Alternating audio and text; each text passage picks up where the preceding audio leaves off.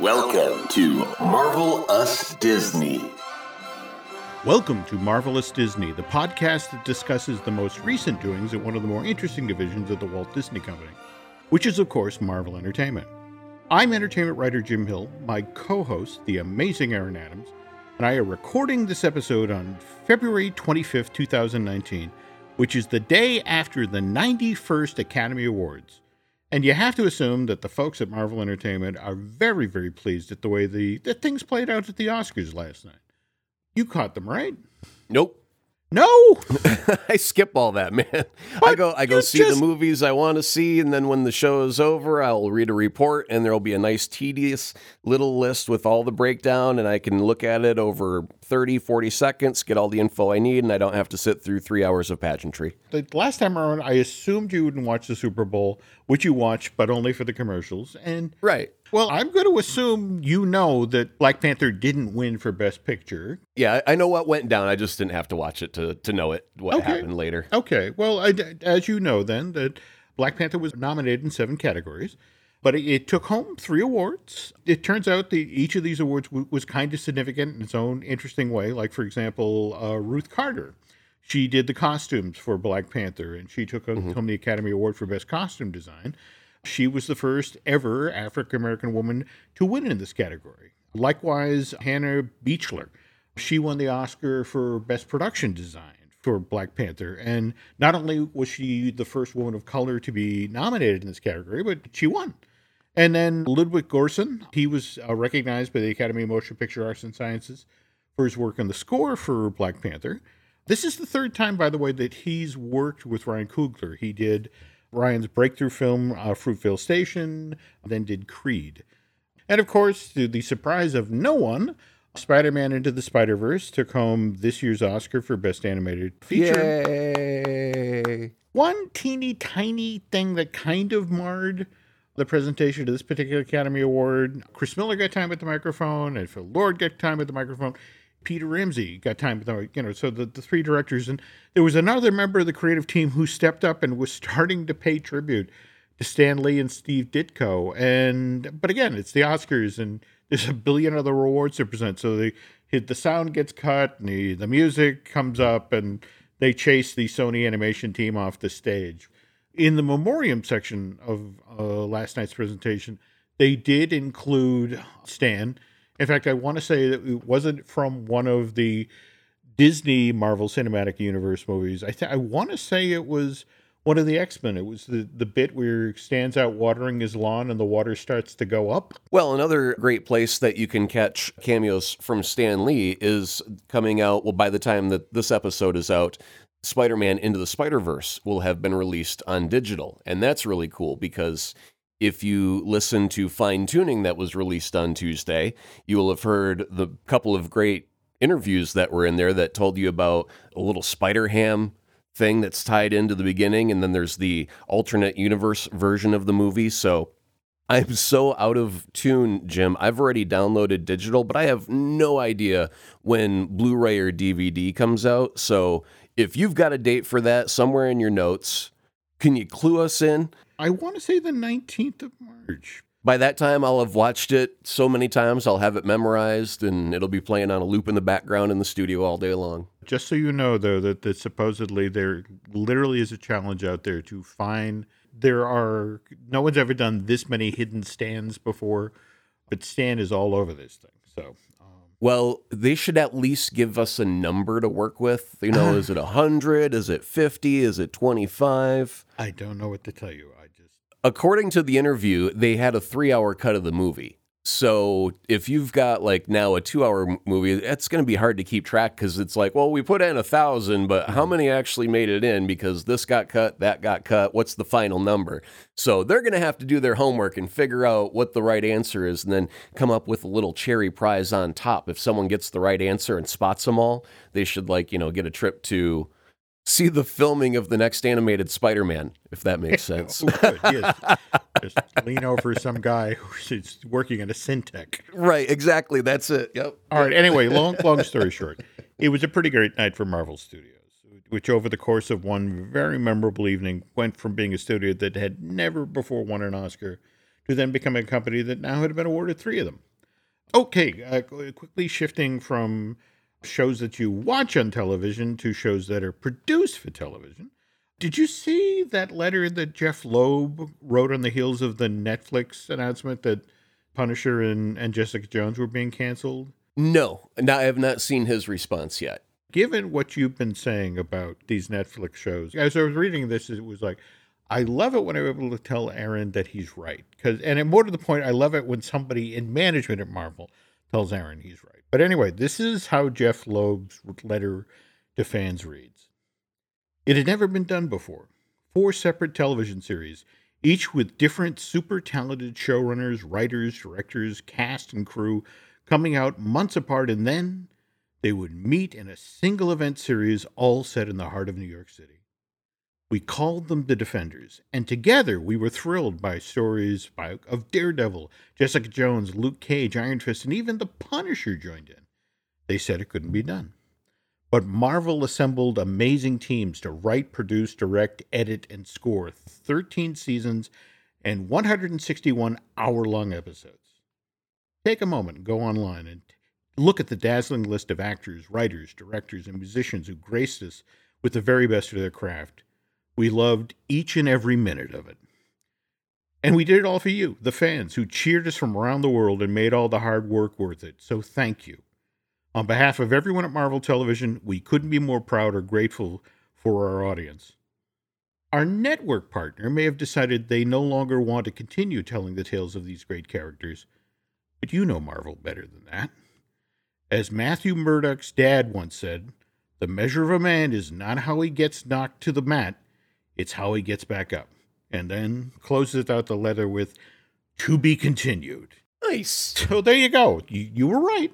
You know, at some point further on down the line, Marvel Television intends on reviving at least one of these shows. And to be honest, if the guys who are buying the digital billboards down in Times Square have their way, the very first series that Marvel Television has to revive is Daredevil. Have you been paying attention to this at all, or...? No, I'm sure that seems like every great show that gets canceled has a fan community that they'll send in, you know, whether it be little rubber duckies to the home office or something to say, we want our show back. And so I'm not surprised to find out that one of those communities has crept up to voice their concern and their love for a show. These guys, the SaveDaredevil.com guys, they have a very active Instagram account, and they seem to be in it for the long haul. I mean, if you go to the website, they actually have laid out an action plan for if you want to help out. You know, here's what you do to contact Disney. Here's what you do to contact Marvel. And the downside is, though, that it really is the long haul, Aaron, because evidently in the deal that Netflix signed with Marvel Television back in November of 2013, there's evidently language in there about a mandatory 2-year waiting period between when the show gets canceled and when any of these programs can then be revived for another network or streaming service. That's all fine and good. I mean, we've already discussed that whole, you know, everything's got to wait 2 years, which is why I was almost in a hurry for Jessica Jones to get canceled. So that could then start the 2-year time limit on when she can come back. Punisher's not part of that deal. It was just the original 4 Defenders. So Punisher could come back sooner, but the good news is it's okay that we've got 2 years to wait. They can start writing it today. They can go into production tomorrow. Daredevil got canceled on November 29th last year. I'd love to get my hands on the contract to find out what the precise language is. Does that mean that new episodes could start streaming as early as November 29th, 2020? Or does that mean... That's the way I'm reading it. There was no language in the contract that I've ever seen that said anything about production time. It was only you can't stream anywhere else until this date. So that means that you start production a year before that, you get everything wrapped with a tidy little bow on it. The day that the embargo is lifted due to the contract, you put it all in place on that day. I hope you're right, because I'd love for the 4th season of Daredevil to kind of go underway as quickly as possible. I highly doubt that Disney's going to wait until 2020 to start thinking about what they want to do with Daredevil then. They're going to have a plan in place. If there's any limit to the production, you know, at least they're going to have something written and actors and directors and crew in place so they can at least start production on whatever date they're first allowed production. Okay, well, we'd like to wish best of luck to the folks behind the Daredevil website and the Instagram account. It's honestly great, particularly in today's web world, to see a bunch of people who are fans of a program who are taking such a positive, professional, and proactive approach to trying to get the show revived. And seeing as you and I just talked about the positive side of Marvel fandom, I guess we need to talk about one of the more negative aspects of Marvel fandom. And I am, of course, talking about those bozos who reportedly, because they're upset by a comment that Brie Larson made in an interview with Marie Claire magazine, they're now over at Rotten Tomatoes attempting to push down the want-to-see rating for this next Marvel Cinematic Universe movie. And it was something like this that happened before at Rotten Tomatoes. Was it DC fans, right? They were going after Black Panther about the same time last year? Or yeah. And it was, I think, as a result of when, I don't know if it was Justice League came out or Dawn of Justice, but one of them, I think it was Justice League came out. The score wasn't as high as it should have, as they thought it should have been or whatever. And so they felt that, well, it's obviously a great movie and it should be a perfect score. And therefore there must be tampering. Who must be doing the tampering? It must be Marvel fans. Let's go poop on their plate. This sort of thing, especially when you've got people who are basically knocking down a rating for a film they haven't even seen yet. That makes me crazy. And more to the point, look, Aaron, you've been around the entertainment business for years. You've been to press junkets. Describe the average guy who shows up at this thing, who kind of looks like me, doesn't he? I've been described as, when I wear shorts, it looks like my legs are glow sticks because they're so white they actually emit their own light. So I'm a bit on the pale side. I don't see much sun. I'm not a basement dweller. I'm upstairs, but you know, still out of the sun. When you're promoting a movie, especially when you're the star of the movie, you're doing this seemingly endless series of 10-minute long interviews with people from the press all day long. And when an endless series of guys who look like me march for the room, diversity is not the phrase that immediately comes to mind. Now, mind you, there are people in the pile here who are younger, hipper, handsomer, or our own Drew Taylor immediately comes to mind. But trust me, these are a lot of white and nerdy guys. But anyway, she actually decided to be proactive about this. She, this is a quote. About a year ago, I began paying attention to what my press days looked like and the critics reviewing movies, and I noticed it appeared to be overwhelmingly white males. So I spoke to Dr. Stacy Smith at UC Annenberg Inclusion Initiative, who put together a study to confirm that, and moving forward, I decided to make my press days that much more inclusive. And so she invites Kia Brown. Kia is the creator of Disabled and Cute. Also has to be a very talented young woman of color who lives with cerebral palsy.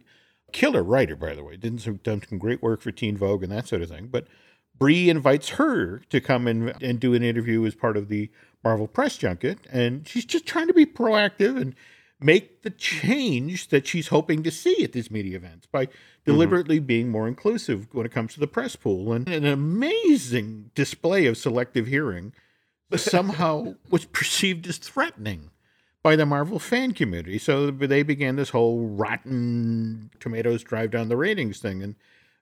But where it got genuinely weird, Aaron, is that in an effort to sort of justify their efforts, to come up with a reason that they were doing this at Rotten Tomatoes, certain comic book fans said that they were only doing this because the character that Zachary Levi is playing in Warner Brothers' Shazam, which, remember, it's coming out on April 5th, used to be called Captain Marvel. So to hear these guys talk, they're only doing it so Shazam can be recognized as the rightful Captain Marvel. And this past weekend, Zachary Levi live streams a response to these noobs, which is basically knock it off.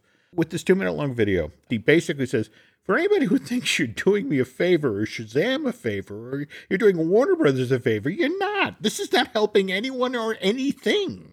So as you just said, in regard to the DC fans who, you know, came after the Marvel fans because of what happened with Dawn of Justice, you have to wonder what's going to happen now with Shazam's I Want to See rating if these same guys are going to go after Zachary because he dared to stand up for Brie. You know, I don't know, because it seems like Shazam is one of those alternate world type things where we've got a new Joker, mm-hmm. because he's not established with Justice League or any part of the DC world as of yet. Mm-hmm. And so I really didn't have any high anticipation to see that movie. I saw Aquaman. I thought that was absolutely fabulous.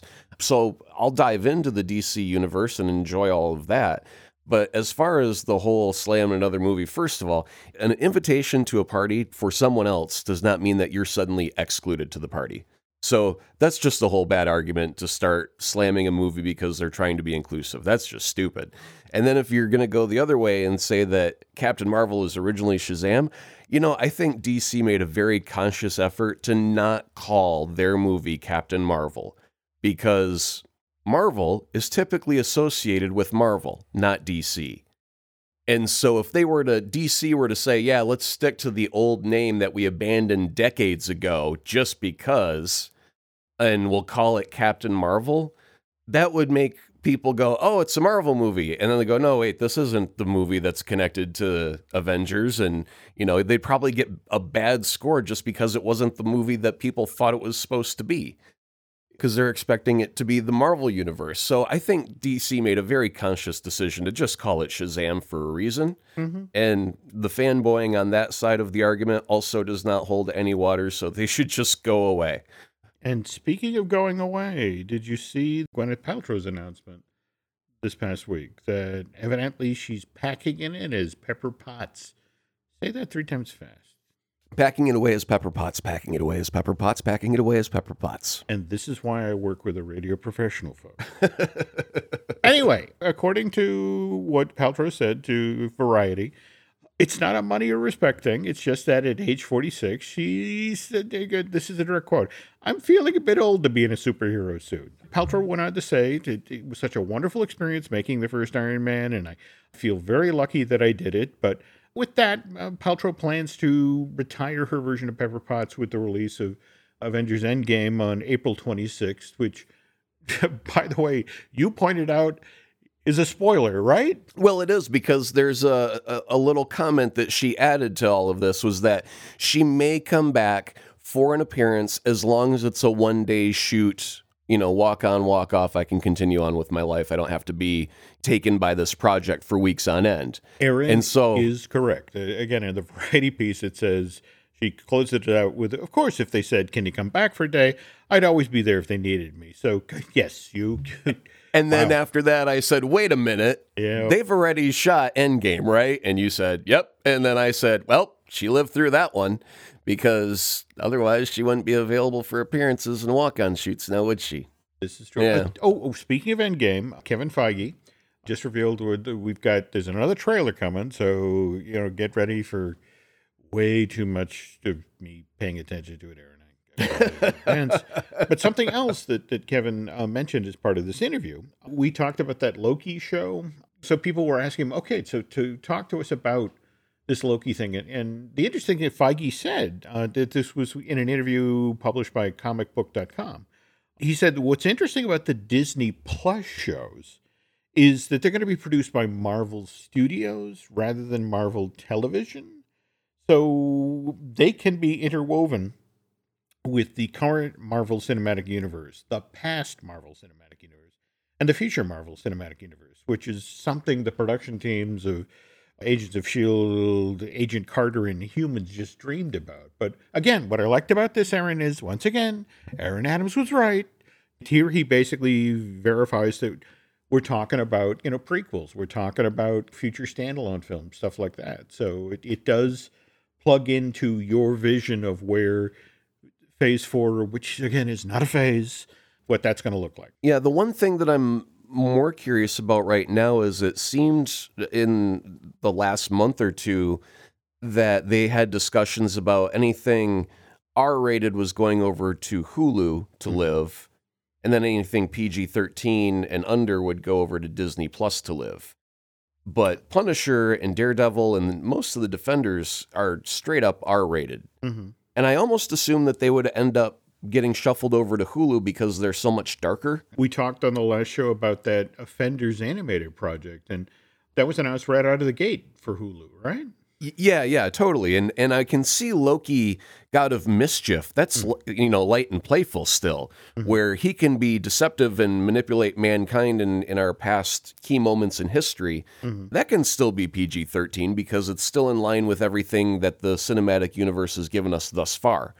I'm starting to think that the Winter Soldier and Falcon team up would end up being a Disney Plus. Loki, Scarlet Witch would be Disney Plus, but then Defenders might end up getting shuffled over to Hulu just so they can continue, because I would really hate to see them tone it down to PG-13 for the Defenders. I want to say during the earnings call that even Iger said that, I think there's a place for R-rated Marvel stuff. Again, hopefully protecting the Deadpool franchise. Yeah, I just wouldn't expect it to ever land on Disney Plus ever for any reason. No. But Iger supposedly said as long as people are prepped for it, as long as they know what they're getting themselves into. So I think... Yeah, I see putting Punisher on Disney Plus, like stuffing a Mickey Mouse plush with a rattlesnake. It's like, oh, it's cute on the outside, a little dangerous if you rip the head off and look on what's on the inside. Your kid might find something. It doesn't seem like something they would do. And speaking of characters that rip other people's heads off, you and I previously had sung the praises of Marvel's Wolverine, The Long Night, that scripted serial podcast that Marvel New Media and Stitcher released last year.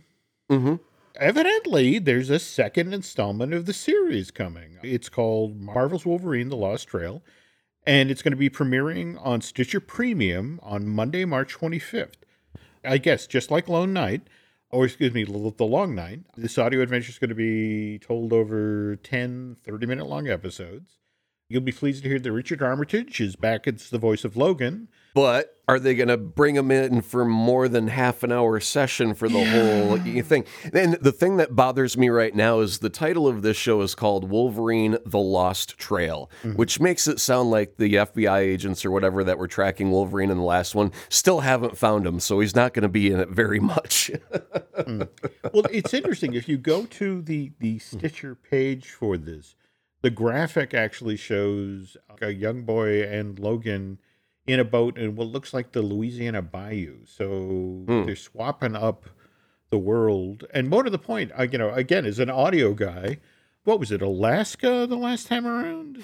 Yeah, you actually would get to do a lot more, a different audio environment. Instead of having either mountains and woods, which is wind and trees creaking, stuff like that, or you got scenes that were taking place on a boat out on like a harbor.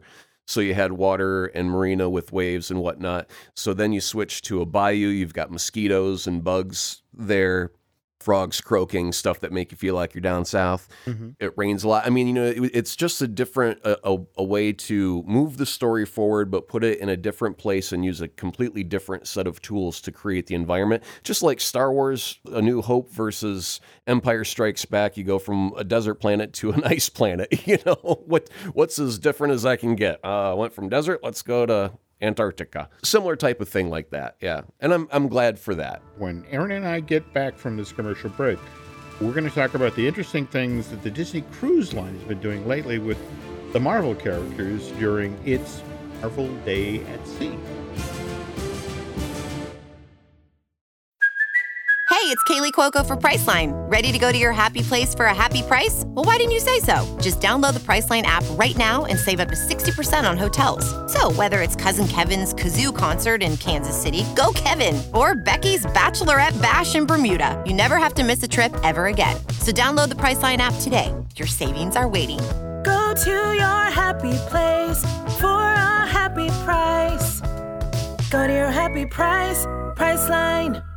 At Evernorth Health Services, we believe costs shouldn't get in the way of life-changing care, and we're doing everything in our power to make it possible. Behavioral health solutions that also keep your projections at their best?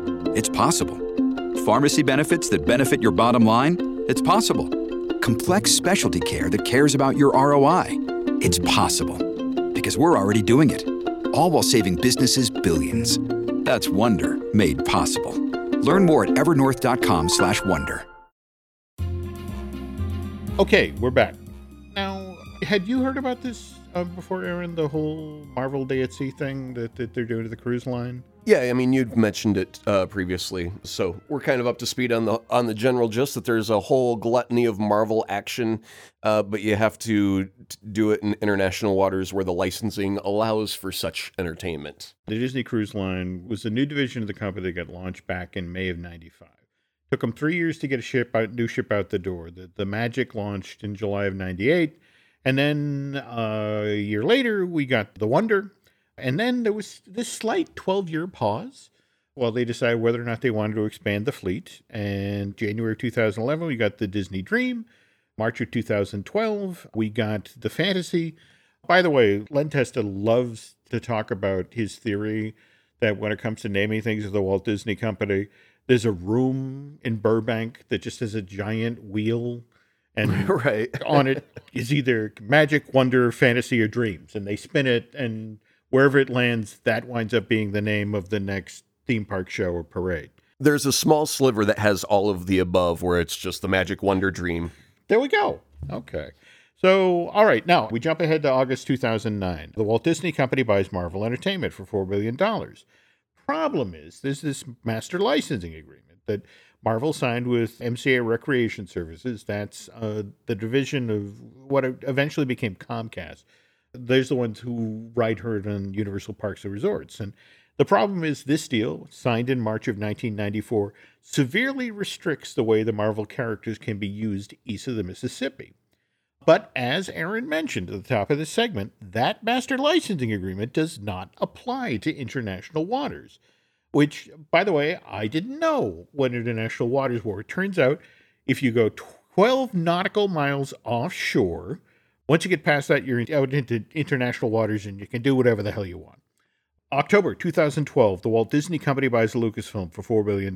And as early as February of 2015, the Disney Cruise Line begins offering Star Wars Days at Sea. It's just sort of like, again, same problem from 2012 to when Galaxy's Edge finally opens at Disneyland and Florida. It's going to have been 7 years, Aaron. It takes that long to do things with concrete and steel and that sort of thing. Sure. Whereas less than 3 years into the Disney acquiring Lucasfilm, here's this whole entertainment program on the Disney Cruise Line. They did 8 sailings early 2016 from January to April of that year. And it was a full day of Star Wars related activities. There was deck party, meet and greets with your favorite Star Wars characters, unique food and beverage. And of course, it's Disney. There's special merchandise. And, you got screenings during the at sea day of the Star Wars films and what was then the new animated series Star Wars Rebel. So they were a huge success, ridiculously popular, which does not go unnoticed by the Marvel Entertainment people, who are still trying to, come up with some kind of a workaround for this whole east of the Mississippi exclusivity deal that, the clause that's in the master licensing agreement. Thanks to the magic of international waters, here suddenly is a way to get around this seemingly ironclad agreement. So October 2016, just 6 months after the initial wave of Star Wars Day at Sea cruises have been completed, they're being staged under the Disney Fantasy. Disney Cruise Line announced its first ever set of Marvel Day at Seas, which will be offered on select sailings of the Disney Magic beginning in the fall of 2017. Jump ahead to October 21st, 2017. Inaugural sailing gets underway. And where do they launch from? New York. What would have been cooler is if they could look out at Stark Tower or the Baxter Building, but... it's a little bit expensive to build that prop. Yes, that it is. Although with the amount of money that Disney is making, I wouldn't be all that damn surprised if they end up with one in New York somewhere at some point in the future. Oh... no, I just had a great idea, and it's a loophole in the contract. Yep. So west of the Mississippi, you can use certain things. East of the Mississippi, you can use other things. I'm saying, Jim, you want to go in with me on a riverboat, and we'll do a Marvel Mississippi riverboat? Because there's no language. Oh, it's only that's east and west. That's ingenious. Yeah, wow. It's okay. the one gap I kept thinking about. There's something missing here, and it was the obvious, the border. And riverboats are actually rather popular along the Mississippi. That's a cool idea. Okay. All right. On behalf of the Disney attorney that's listening to this now and typing up that memo, Aaron gets a cut. Okay. Just not have to be a big cut. Just, you know. It would do so well down south. I'm telling you, man, down on the bayou. Oh, we'd have a good time. New Orleans. Well, okay. So anyway, the Marvel Day at Sea program, based on what Disney Imagineers have told me, is basically everything the company would love to be able to do with the Marvel characters in Orlando, but can't, again, because of that master licensing agreement. So this includes a full day of entertainment, exclusive interactions with some of Marvel's mightiest superheroes, among them Spider-Man, Captain America, and Thor, and along with the menacing foes that oppose them, like Loki. In fact, a friend who's actually done this program said that of the characters they interacted with, Loki was the most fun. It was a photo op that went on. It was only supposed to be like, go up, get your picture taken with Loki. But the kid walked up with a Marvel shirt, and Loki was looking it over. He's like, well, I approve. My brother's not on it. And it just kind of cascaded from there. As a result, the kid went home where I want to grow up and be Loki. Well, when you're the god of mischief, he can't be expected to follow any of the rules, even if they're Disney's photo op only 30 seconds per family. No, you gotta play. Oh God, you're right. Okay. The other aspect of this that I've told, by the way, is extraordinary. Is that there's a deck party that actually it concludes the event, but it's the largest collection of Marvel superheroes and villains ever. There's 12 or 15 different characters on stage at any one time for this thing. And then again, it's Disney, so there's merch, there's food, that sort of thing. There's also trivia contests where, your kids can compete for prizes and that sort of thing. So they launched this in 2017. Because the cuffs are off when they're out to sea, they can do things that they can't do at the States at theme parks. Like, for example, January 9th of this year, the very first place on the planet, if you wanted to meet Captain Marvel, you could meet her on this ship. They had a walk-around version of the character, and it was like they weren't in a position where they could show the poor cast member who was playing Carol Danvers, the movie, because it wasn't done. Right. So she had lots of these are your talking points, I like flying. It's like, isn't it great to be up in the clouds? I wish I could see my movie. So you could see her there. Fun little side note of this thing.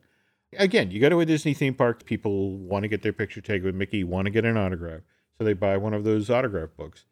Mm-hmm. But evidently there's a rule as part of the Marvel Day at Sea that if you're a Marvel character and a child walks up to you with an autograph book, you're not allowed to sign a page in that book that's already been signed by a Disney character. When I asked my Imagineer friend about this, he made a Ghostbuster reference to the effect of, when it comes to Marvel and Disney, the company is not allowed to cross the streams. That's so funny. I'm surprised that Disney doesn't make you buy a Marvel book, so it has to be on a Marvel page. I think that really is what. But here's the thing that doesn't make any sense to me, is if you go over the entertainment offerings for this cruise and for this Marvel Day at Sea, there's one point where there's a show up on the main deck. We have the Disney characters wearing T-shirts for their favorite Marvel character. Donald is wearing green because he loves the Hulk, because the Hulk has a horrible temper.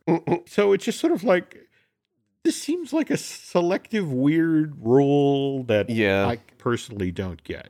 I mean, one of the biggest buzzwords in a big company like that is synergy, which is such a silly thing. But anyway, it's, making your parts work together. And of course, that there should be a Mickey and a Donald as a Captain America and an Iron Man having their own battle. Mm-hmm. I think that would be hilarious if they ended up doing that one day. And now they've got Star Wars, and there can be a, Mickey, Luke, and a mini Leia, and do a whole gag with that.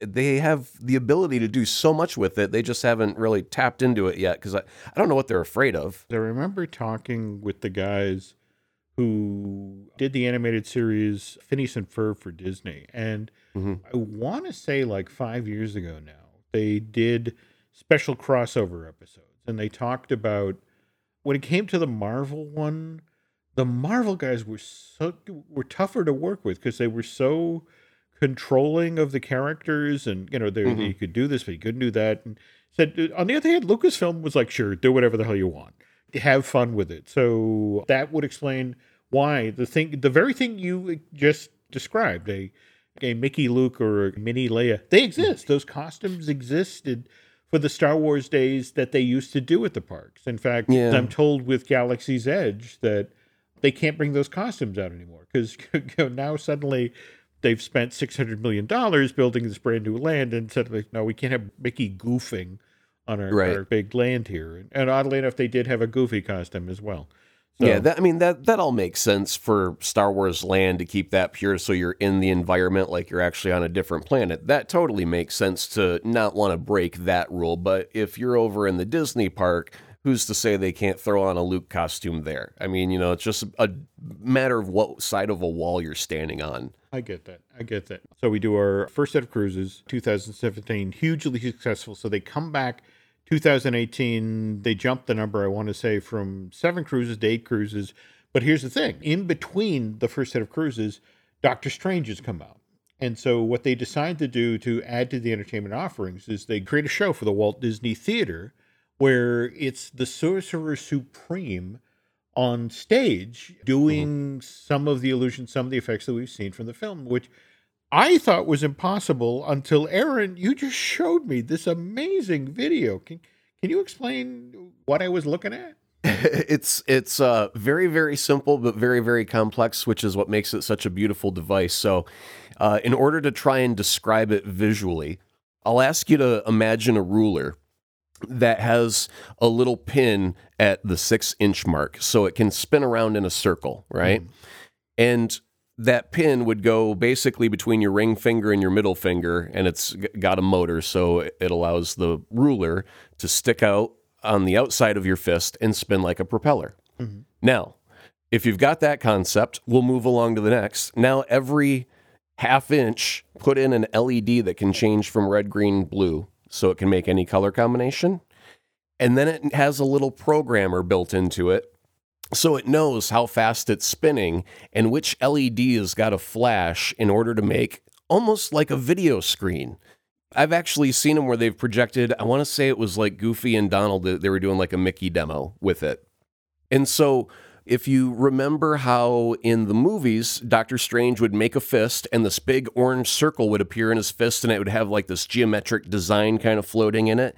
It creates exactly that with LEDs. Stunning of the footage you showed me. I mean, to get that sort of floating triangle within a circle that then did the whole, for lack of a better term, the spirograph effect. Yeah, totally. No, it was amazing, and it just sort of like it's like, oh my god! And but again, the footage you were showing me, this wasn't from the Disney show. This was a cosplayer. Yeah. And I think that there's a link somewhere that has where you can actually buy a kit to either make these or it's already developed and you can just buy it outright. And it's almost like an LCD display. It's, if you can imagine like a little circle TV on the end of your fist, but it's not LCD, it's LEDs just flashing in a circle going really, really fast to make your eye think that there's a solid circle there, but it's just a propeller basically going really fast with lights on it. It's beautiful. It is absolutely amazing effect. And if a cosplayer is able to do this, I cannot wait to see what they do with Doctor Strange inside of the Walt Disney Theater. And speaking of which, Aaron, this program with the Disney Cruise Line is so successful. They've already announced the dates for 2020.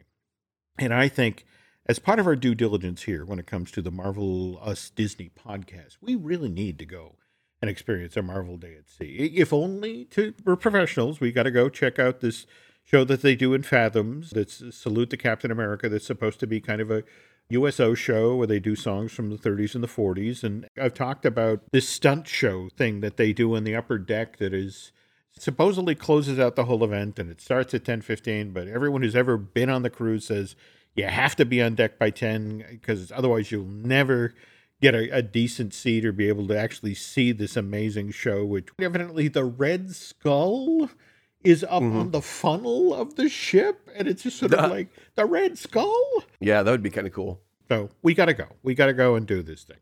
But again, downside of this amazing thing that happens out on international waters is that they can't do this in Florida. More to the point, because of that weird Marvel Mania restaurant, which, by the way, some folks have reached out with photos of merch they purchased there and talked about.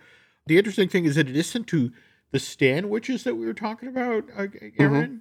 You could get Dom Perignon at the restaurant. So, right. But sip it out of a Hulk glass, a Hulk shaped glass. I don't know. Other thing I find fascinating about this, and I just came across this tonight.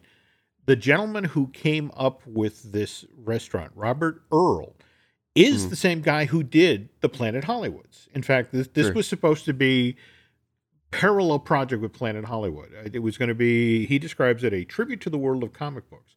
And it just fascinates me that here he's doing business with Disney, and he gets a Planet Hollywood built in Florida, and he gets a Planet Hollywood built at Disneyland Paris, but he's, at the same time, he's over here with Universal building restaurants inside of their parks. But I guess some of the ideas that we're seeing implemented on the Disney magic for these Marvel Days at Sea, we probably will see show up in more permanent form at Hong Kong Disneyland, because they're going to build that whole Marvel area off of Tomorrowland, and the Walt Disney Studios Park in Paris, that they're right in the middle of that project right now. But obviously this thing's been going on for 3 years now, 4 years now. There's got to be some of our listeners that have experienced this, and we'd love to hear your thoughts about Marvel Day at Sea, what your favorite aspect of this thing was. Please, if you could reach out and share those things, and likewise anybody who's got some Marvel Mania restaurant stories, we'd love to hear those as well.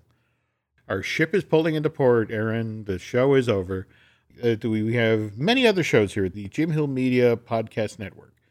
They include Disney Dish with Len Testa, Fine Tuning with Drew Taylor, Looking at Lucasfilm with the dazzling Dan Z, Universal Joint with Dustin Fuse. And just today, we recorded a brand new episode of I Want That with Michelle Valladolid. And anything I'm missing here, Aaron? I can't remember what show this is. Well, on that particularly disconcerting note, my name is Jim Hill, and on behalf of my co-host, the amazing Aaron Adams, thanks for listening. And we'll be back again with a new show shortly.